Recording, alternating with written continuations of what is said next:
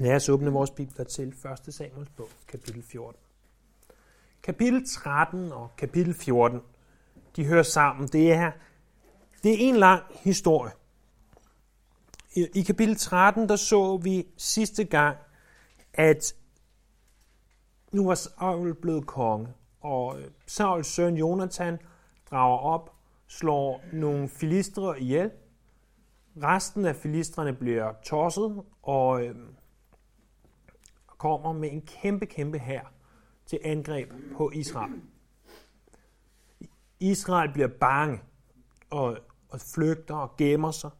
Og ikke bare ser vi, at de er bange og gemmer sig, vi ser også, at rent med militær udstyr var de, var de fuldstændig underlegne over for filistrene. Det sidste vi læste var, at filistrenes forpost rykkede frem til passet ved Mikmas.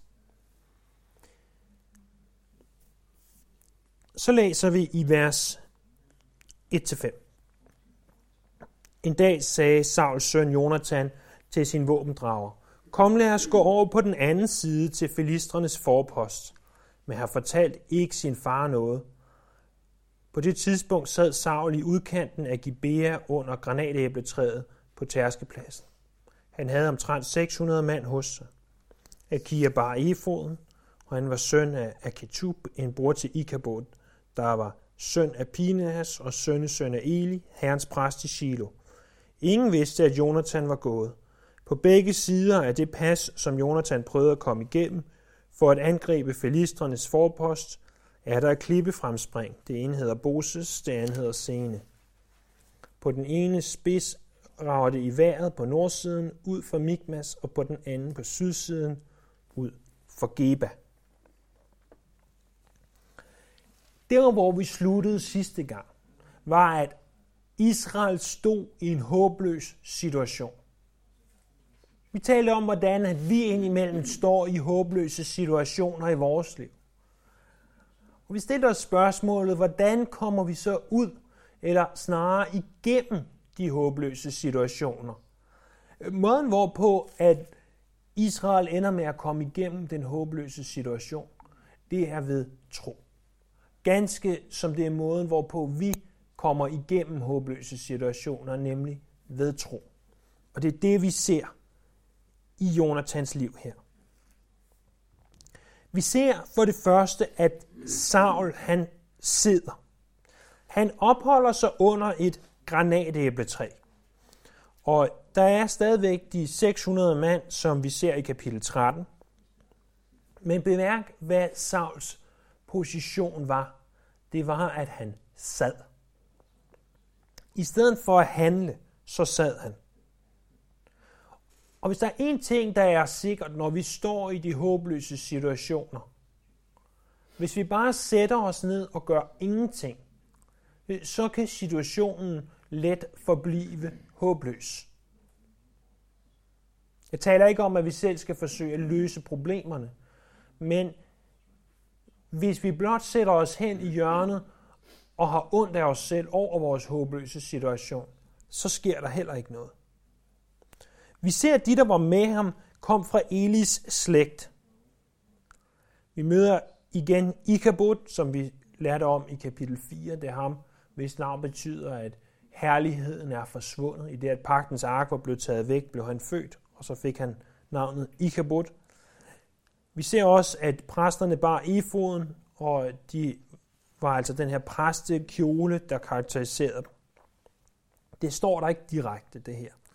Men jeg uddrager af teksten, at når Saul sad der, så virker det lidt som, at, at han bare sidder der. Og så tænker han, når jeg har præsterne hos mig, så gør Gud nok et mirakel, så vi vinder.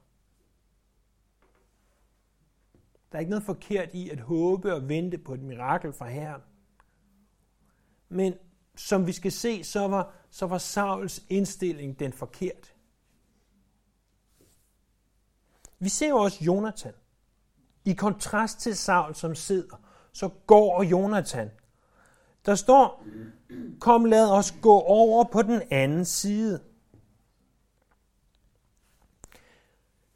Hvis vi forestiller os, at herover ved det her bord, det var sydsiden. Det var herover Israel lå. Ved Geba. Imellem dem, i øst-vestlig retning, der gik der en kløft, ligesom her. Hvis vi forestiller os så herude, hvor den forreste række sidder, der gik der en vej.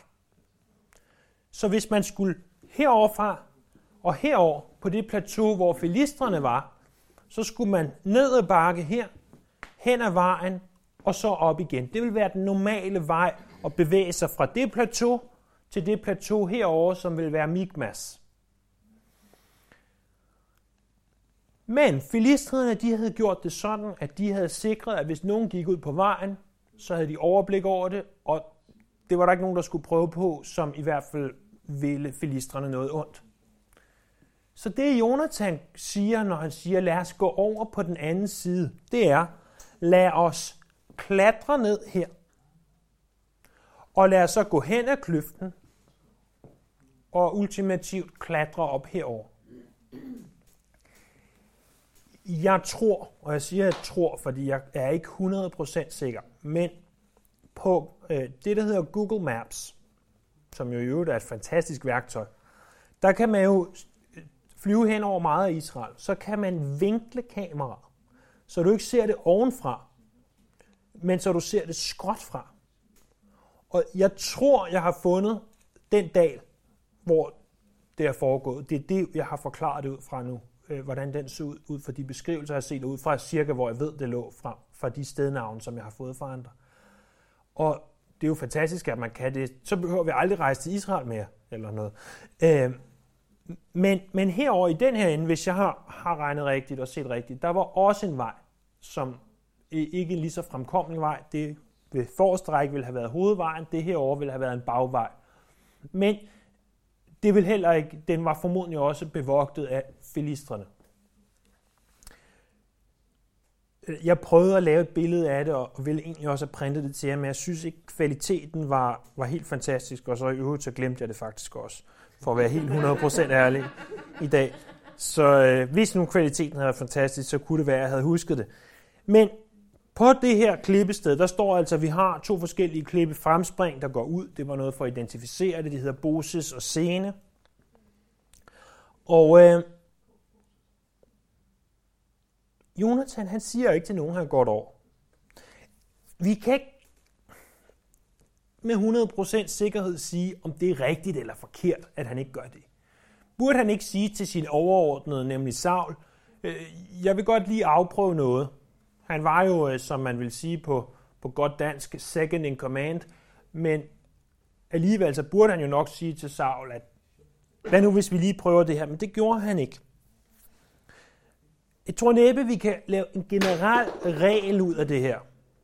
Men jeg tror alligevel også, at vi, vi godt, i hvert fald i mange situationer, kan sige, at når vi træder ud i tro, som er det, Jonathan kommer til at gøre her, så skal vi faktisk være påpasselige med at fortælle de, som ikke tror om det, før vi er trådt ud. Fordi hvis jeg kommer og siger til en ven eller et familiemedlem, øh, nu skal du høre, jeg har tænkt mig at gøre sådan og sådan her i tro. For dem giver det ikke mening, for de kender ikke Gud. De ved ikke, hvad han er i stand til. Så de vil formodentlig sige til mig, ah, men det giver ikke mening, og nu skal du høre, og hvis du tænker rationelt, og hvis, og hvis, og hvis, og hvis. Så det, er det er ikke fordi, jeg siger, at det er en generel leveregel, men det er noget, jeg selv har erfaret øh, flere gange i mit liv, at når jeg har fortalt nogen, der ikke tror, øh, og så der er en gang, gang mellem nogen, der tror, så har de, så har de prøvet på at, at fraråde mig til at tage et skridt i tro. Så, så nogle gange kan det være godt, i hvert fald over for dem, der ikke kender Herren, at holde tingene for sig selv, indtil øh, man ligesom er sikker på, at man ikke går tilbage igen.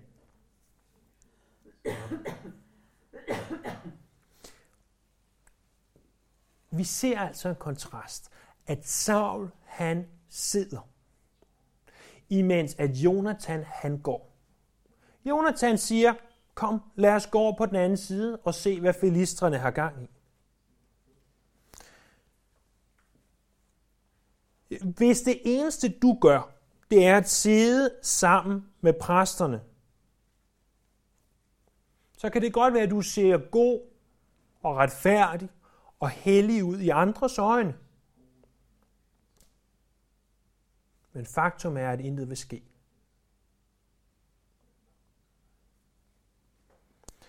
Hvis du derimod træder ud i tro, træder væk fra det, der er sikkert, træder ud, hvor du, som vi skal se senere, ikke kan bunde, hvor du ikke ved, om isen kan bære, så er det, at vi lever et liv for Herren, og så er det, at han er i stand til at gøre langt ud over, hvad vi fatter og forstår. Lad os prøve en gang at slå op i Hebræerbrevet kapitel 11.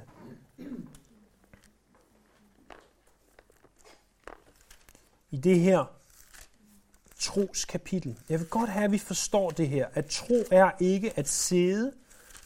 Tro er at handle. Prøv en gang at se der i Hebræerbrevet kapitel 11. Først i vers 4.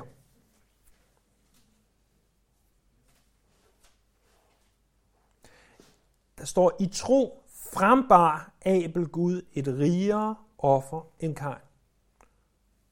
Hvordan bærer man, frembærer man et offer? Det gør man ved først at slagte det, det er arbejde. Dernæst ved at bære det, og dernæst ved at tænde offerilden, lægge offeret på offerilden. Han sad ikke bare så på, han gjorde. Så prøv at se i vers 5. I tro blev Enoch taget bort, for han ikke skulle se døden, og han var ikke mere, for Gud havde taget ham bort. For det er bevidnet, at før han blev taget bort, havde han behaget Gud. Vi læser om Enoch i 1. Mosebog at Enoch han vandrede med Gud, og så var han ikke mere, for Gud tog ham. Enoch han vandrede med Gud.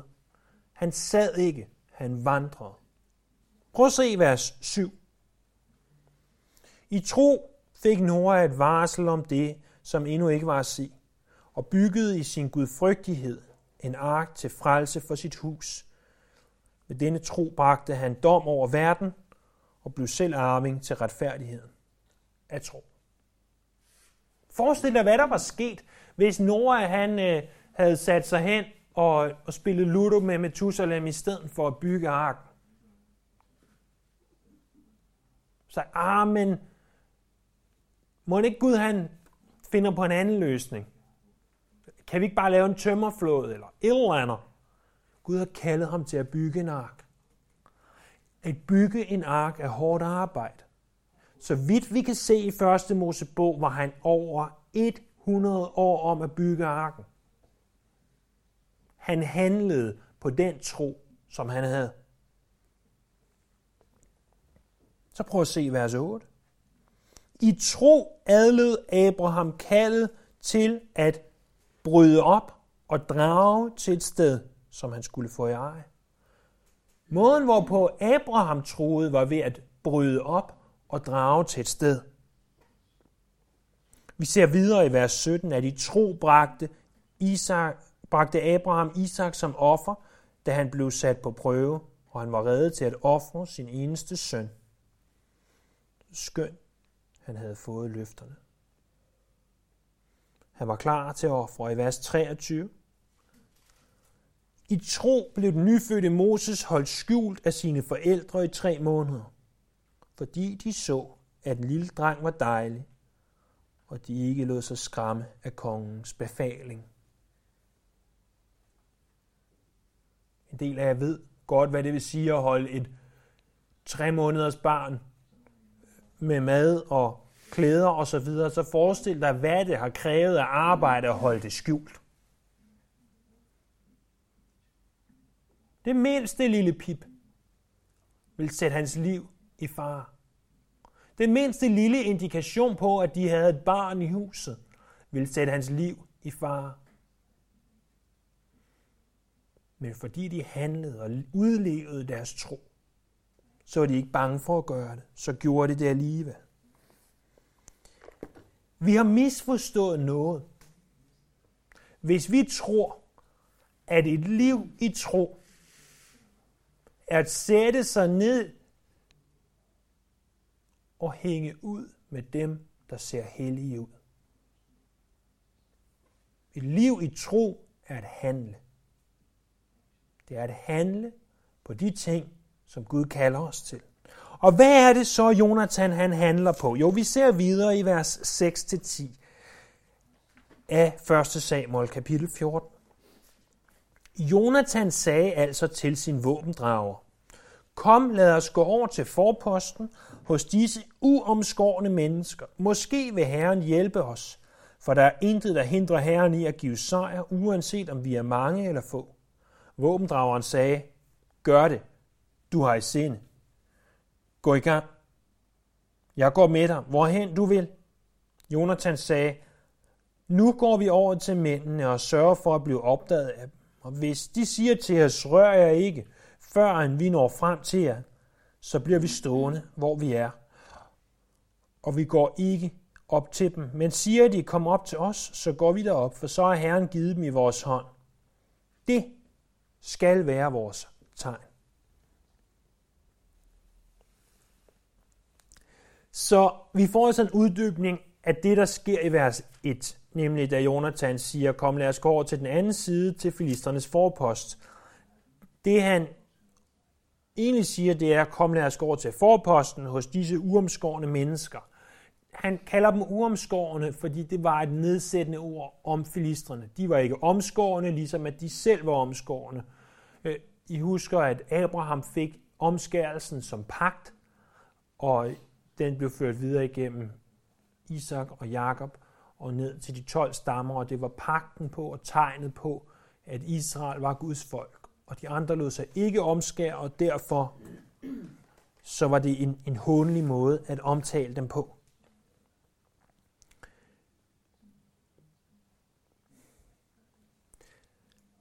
At tro, det er blot et måske. Jonathan havde altså besluttet, at jeg vil ikke bare sidde, jeg vil handle. Jeg vil gøre et eller andet. Jeg træder ud i tro. Men når vi træder ud i tro,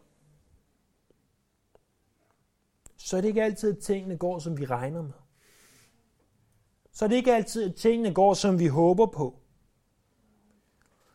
Hvis der var en såkaldt magisk formel, for at nu ved jeg med sikkerhed, at Gud har talt til mig, så nu kan jeg sagtens træde ud i tro og være helt sikker på, at tingene sker, så er jeg ikke helt sikker på, at det vil være tro mere, for så er du sikker. At træde ud i tro er netop at træde ud der, hvor isen ikke længere kan bære. At træde ud i tro er at gå ud, hvor det kun måske vil lykkes. Prøv en gang at tænk på Peter. Han træder ud på vandet til Jesus. Men i det, at Peter han træder ud på vandet til Jesus, så tror jeg godt, Peter ved, at der er en risiko for, at han rent faktisk vil synke i. At der er en risiko for, at det her, det holder ikke. At han bliver nødt til at holde ved reglingen eller gøre et eller andet. Hvad med da Abraham drog afsted for Ur i Kaldæa? Han havde tro, men var han 100% sikker på, at han ville komme frem? På hvad der ville være, når han kom til Ur i Kaldæa? Abraham havde altså ikke Google Maps. Han kunne ikke gå hen og se, Nå, hvordan ser det ud, og hvor er græsset grønt? Hvor er tingene, som de skal være? Det kunne meget, meget let have gået galt. At tro er blot et måske. At tro er at vi bliver nødt til at kunne indrømme, når vi tager fejl. Vi ser så videre der i 1. Samuel kapitel 14 og vers 6, at han først har sagt, måske vil Herren hjælpe os, for der er intet, der hindrer Herren i at give sejr, uanset om vi er mange eller få.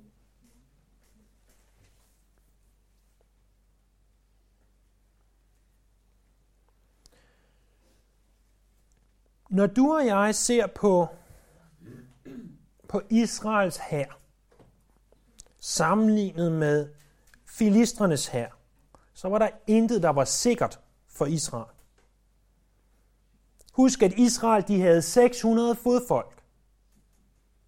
To af dem havde rigtige våben.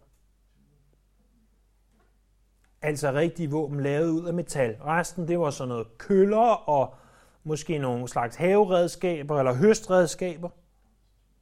Filistrene derimod, de havde 3.000 vogne, 6.000 rytter og utallige fodfolk. De havde de bedste våben, som penge kunne købe.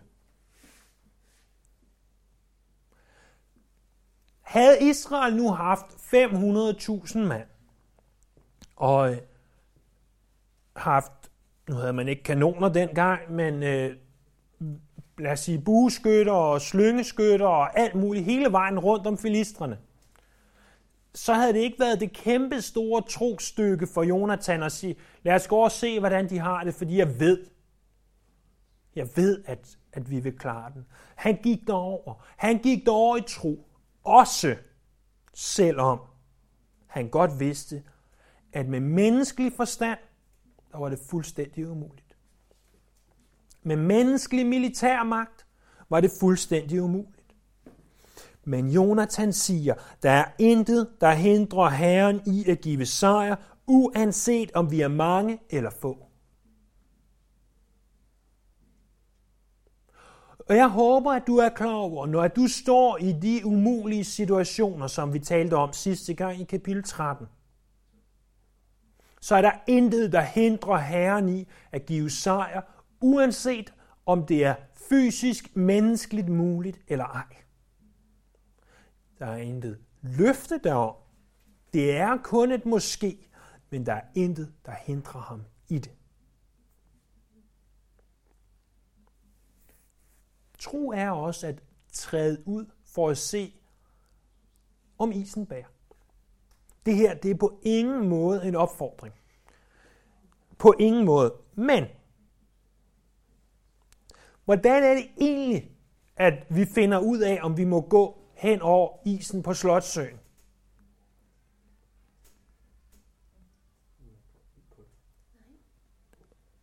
En metode, ikke, ikke nødvendigvis den bedste og hurtigste metode, det vil jo være at bore et hul ned i isen og se, om den nu var tyk, den var, om den var 5 cm tyk, så skulle jeg i hvert fald ikke derud. Om den var 10 cm tyk, så tror jeg heller ikke, jeg vil gøre det. Om den var 15 cm tyk, så kunne det da godt være, men jeg vil ikke nødvendigvis stå alt for tæt på René, og, øh, fordi jeg er så tyk. René, han har, er jo ikke Øh, ja, og øh,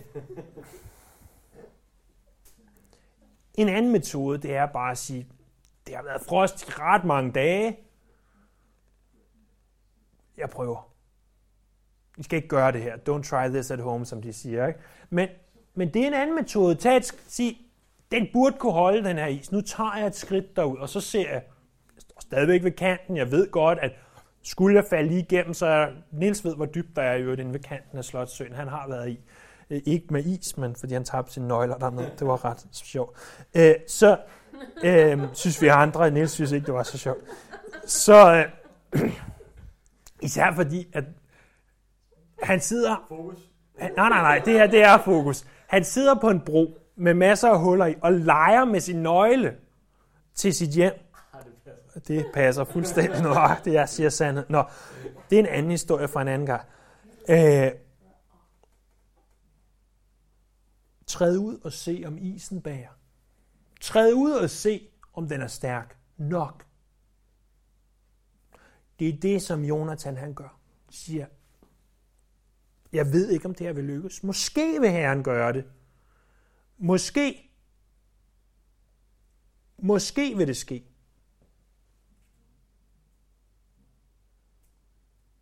Men jeg ved det ikke. Herren kan gøre det. Og nu gør vi det. Nu træder vi derud. Nu ser vi, om det lykkes. Der står, jeg, han siger til våbenbæren, det er det her, jeg gør. Og våbenbæren siger, gør det, du har i sinde, Jeg går med dig. Jeg vil gerne gå med dig. Og så opstiller de ligesom den her hypotese, eller hvad man kan sige, at de siger, vi kommer derhen, og nu, nu prøver vi det. Vores måde at træde ud på isen, det er altså ved at sige til de her, skal vi gøre, vil jeg, de, vi lader dem se os, og når de ser os, så siger de enten, kom op til os, eller vi kommer ned. Vi kunne godt gå ind i at begynde at tale om, de beder med tegn. Måske lidt, det siger de jo selv, de kalder det trods alt et tegn. Men jeg ser det faktisk mere som at træde ud for at se, om isen bærer.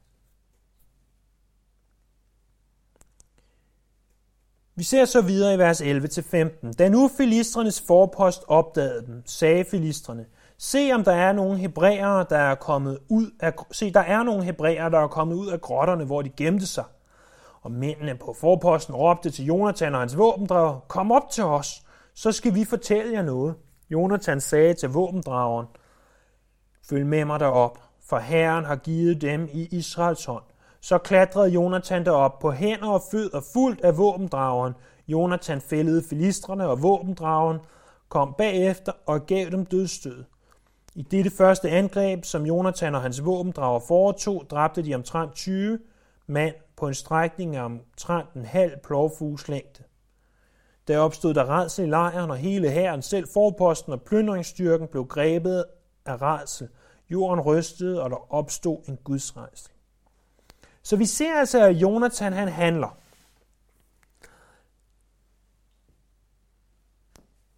Filistrene de troede, at Jonathan og våbendrageren var nogle af de hebræer, altså israelitter, der var stukket af i kapitel 13. De har gemt sig i hulerne. Men nu hvor at Jonathan han er trådt ud i tro, han er kaldet til at handle, og han har fået bekræftet, at han lever i tro,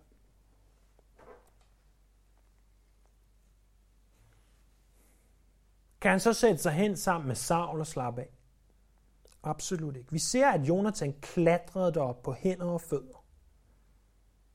Jeg ved ikke, om du har forsøgt at klatre nogensinde, men klatring er hårdt arbejde. Vi ser også, at da de kom op, så nedkæmpede de 20 mand på et rimelig lille område. Det var mere hårdt arbejde. Det var også en god portion mod. Men det var også de færdigheder, som Jonathan og våbendrageren havde oparbejdet igennem mange års øvelse og sværkamp. Et liv i tro er farligt, det er hårdt, det er modskrævende. Nævnte jeg, at det var hårdt. Og så kan det betyde, at vi skal være villige til at lære ting, som vi kan bruge senere hen. Jeg kan ikke forvente, at en prædiken skriver sig selv. Jeg bliver nødt til at arbejde for det. Nu er Lille her ikke i dag, men tror I, Lille hun vil kunne lede os i lovsang, hvis hun aldrig havde øvet sig på at spille klaver?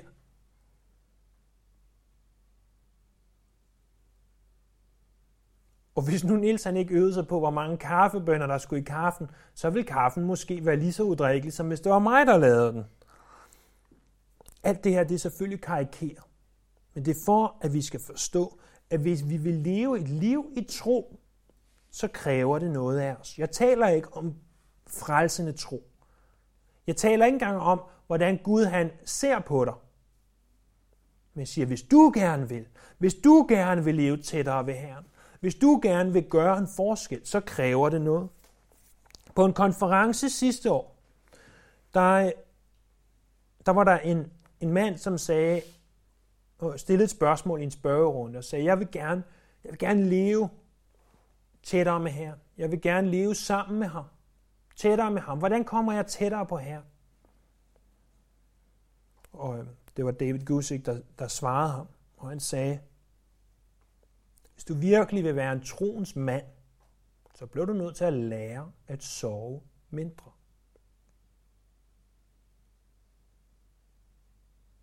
Det nytter ikke noget at tro, at du skal have 9, 10, 11 timer søvn hver nat.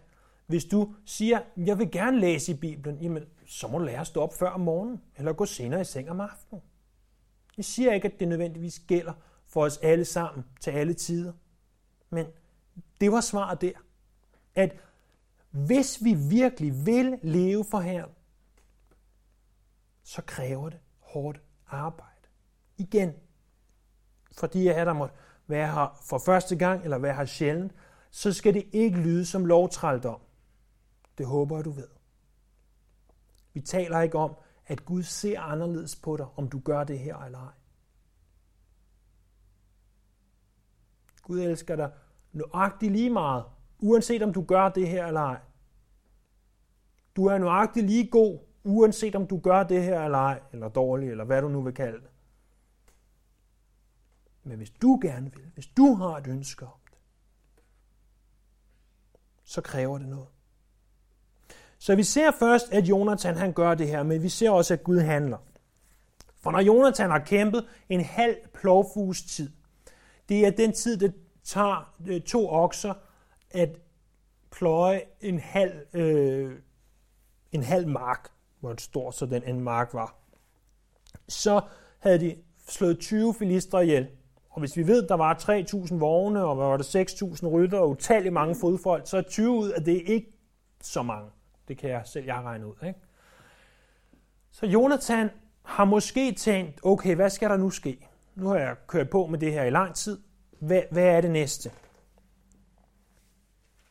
Fordi det er rigtigt, at vi skal handle. Det er rigtigt, at vi skal arbejde hårdt. Det er også rigtigt, at vi måske skal sove mindre. Og vi skal alle de her ting. Men både før, under og efter, der handler Gud. Du skal vide, at både før, under og efter, der handler Gud. Fordi Gud han sender et jordskælv. Så filistrene bliver bange, og vi ser øh, om lidt, at de faktisk begynder at slå hinanden ihjel. Vores opgave er at træde ud i tro. Guds opgave er at sørge for succes, så frem det er det, han ønsker. Lad mig sige det igen, at vores opgave er at handle i tro. Guds opgave er at sørge for succes, så frem det er det, han ønsker. Til sidst ser vi i vers 16-23, at Jonathans inspir- øh, tro inspirerer andre. Da Sauls udkigsposter i Gibea i Benjamin så derover og opdagede forvirringen i den fjendtlige hær, sagde Saul til sine folk, hold mønstring og find ud af, hvem der mangler. De holdt mønstring, og det viste sig, at Jonathan og hans våbendrager ikke var der. Saul sagde til Akia, kom med Guds ark. Guds ark befandt sig nemlig dengang hos israelitterne. Men Saul talte med præsten. Mens han talte med præsten, blev larmen i filistrenes lejr større og større, og så sagde Saul til præsten, lad det være.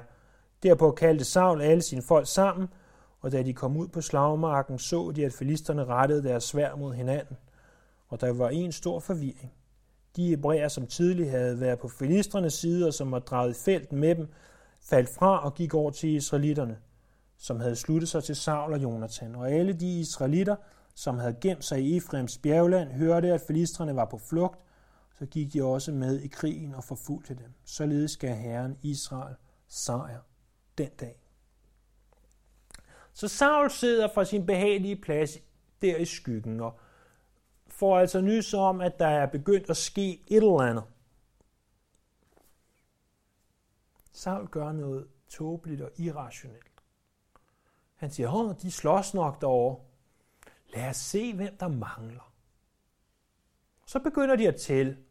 Og kan vide, hvem ud af de 600, der mangler. Vi undersøger det her. Hvorfor vil han gerne vide, hvem der mangler? Han skal vide, hvem der mangler. Fordi det er ham, Saul, der vil have æren for alt det her. Så han skal vide om, hvad der sker.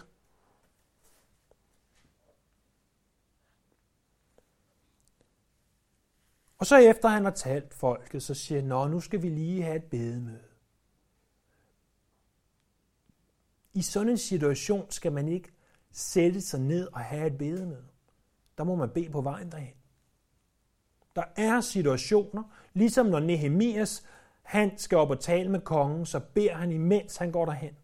Der er situationer, hvor vi ikke skal være så overhellige, så vi skal tro, at nu skal vi sætte os ned og have et bedemøde omkring det her, så bed imens. Tænk så, hvis en er ved at kaste sig ud foran bussen, eller ved at falde ned fra et eller andet, om jeg skal lige sætte mig ned og have et bedemøde, før jeg kan gå hen og gribe dig og tage dig væk. Det, det er næsten det, der sker her. Så tåbeligt er det. I stedet for at råbe, herre frels om, og så kaste sig hen imens.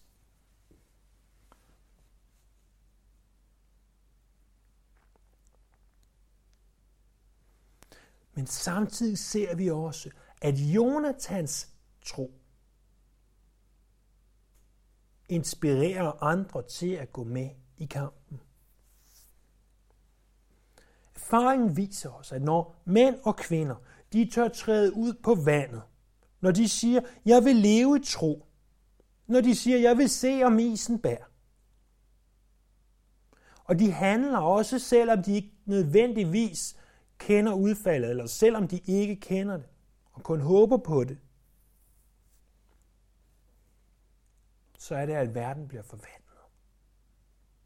Prøv at tænk på, da Paulus og Barnabas rejser ud i Apostlenes Gerninger kapitel 13.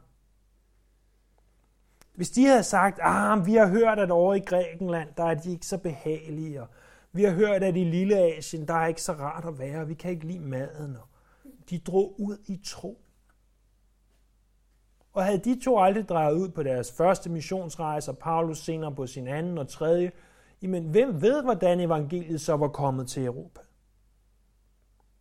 Hvad nu hvis Augustin, kirkefaderen, aldrig havde fuldt sit kald til at prædike om Guds nåde? Havde han så kunne inspirere øh, utallige senere generationer? Eller hvad nu hvis John Wycliffe ikke havde fuldt sin faste overbevisning om, at Bibelen er Guds ord? Så var vejen til reformationen måske aldrig blevet banet. Jeg siger ikke, at Gud ikke kunne have brugt andre mænd eller kvinder og metoder til at komme til de her ting, men jeg siger, at de her mænds tro gjorde en forskel. Prøv at tænke på, hvis Martin Luther aldrig havde navlet de 95 teser til døren i Wittenberg. Eller hvad med William Carey, eller Spurgeon, eller Moody, eller Billy Graham, eller vores egen Chuck Smith. Hvis de mænd ikke var trådt ud i tro, så havde der været ting, der så anderledes ud. Hvis de ikke havde trådt ud i det uvisse og sagt, måske vil Herren, så havde tingene ikke været de samme, som de var i dag. Fordi Gud han bruger mennesker som dig og mig. Fejlbarlige mennesker. Han bruger os til at forvandle. Gud ønsker, mænd, han ønsker kvinder, der ligesom Jonathan tager sige, jeg vil leve et liv i tro. Er du en Jonathan?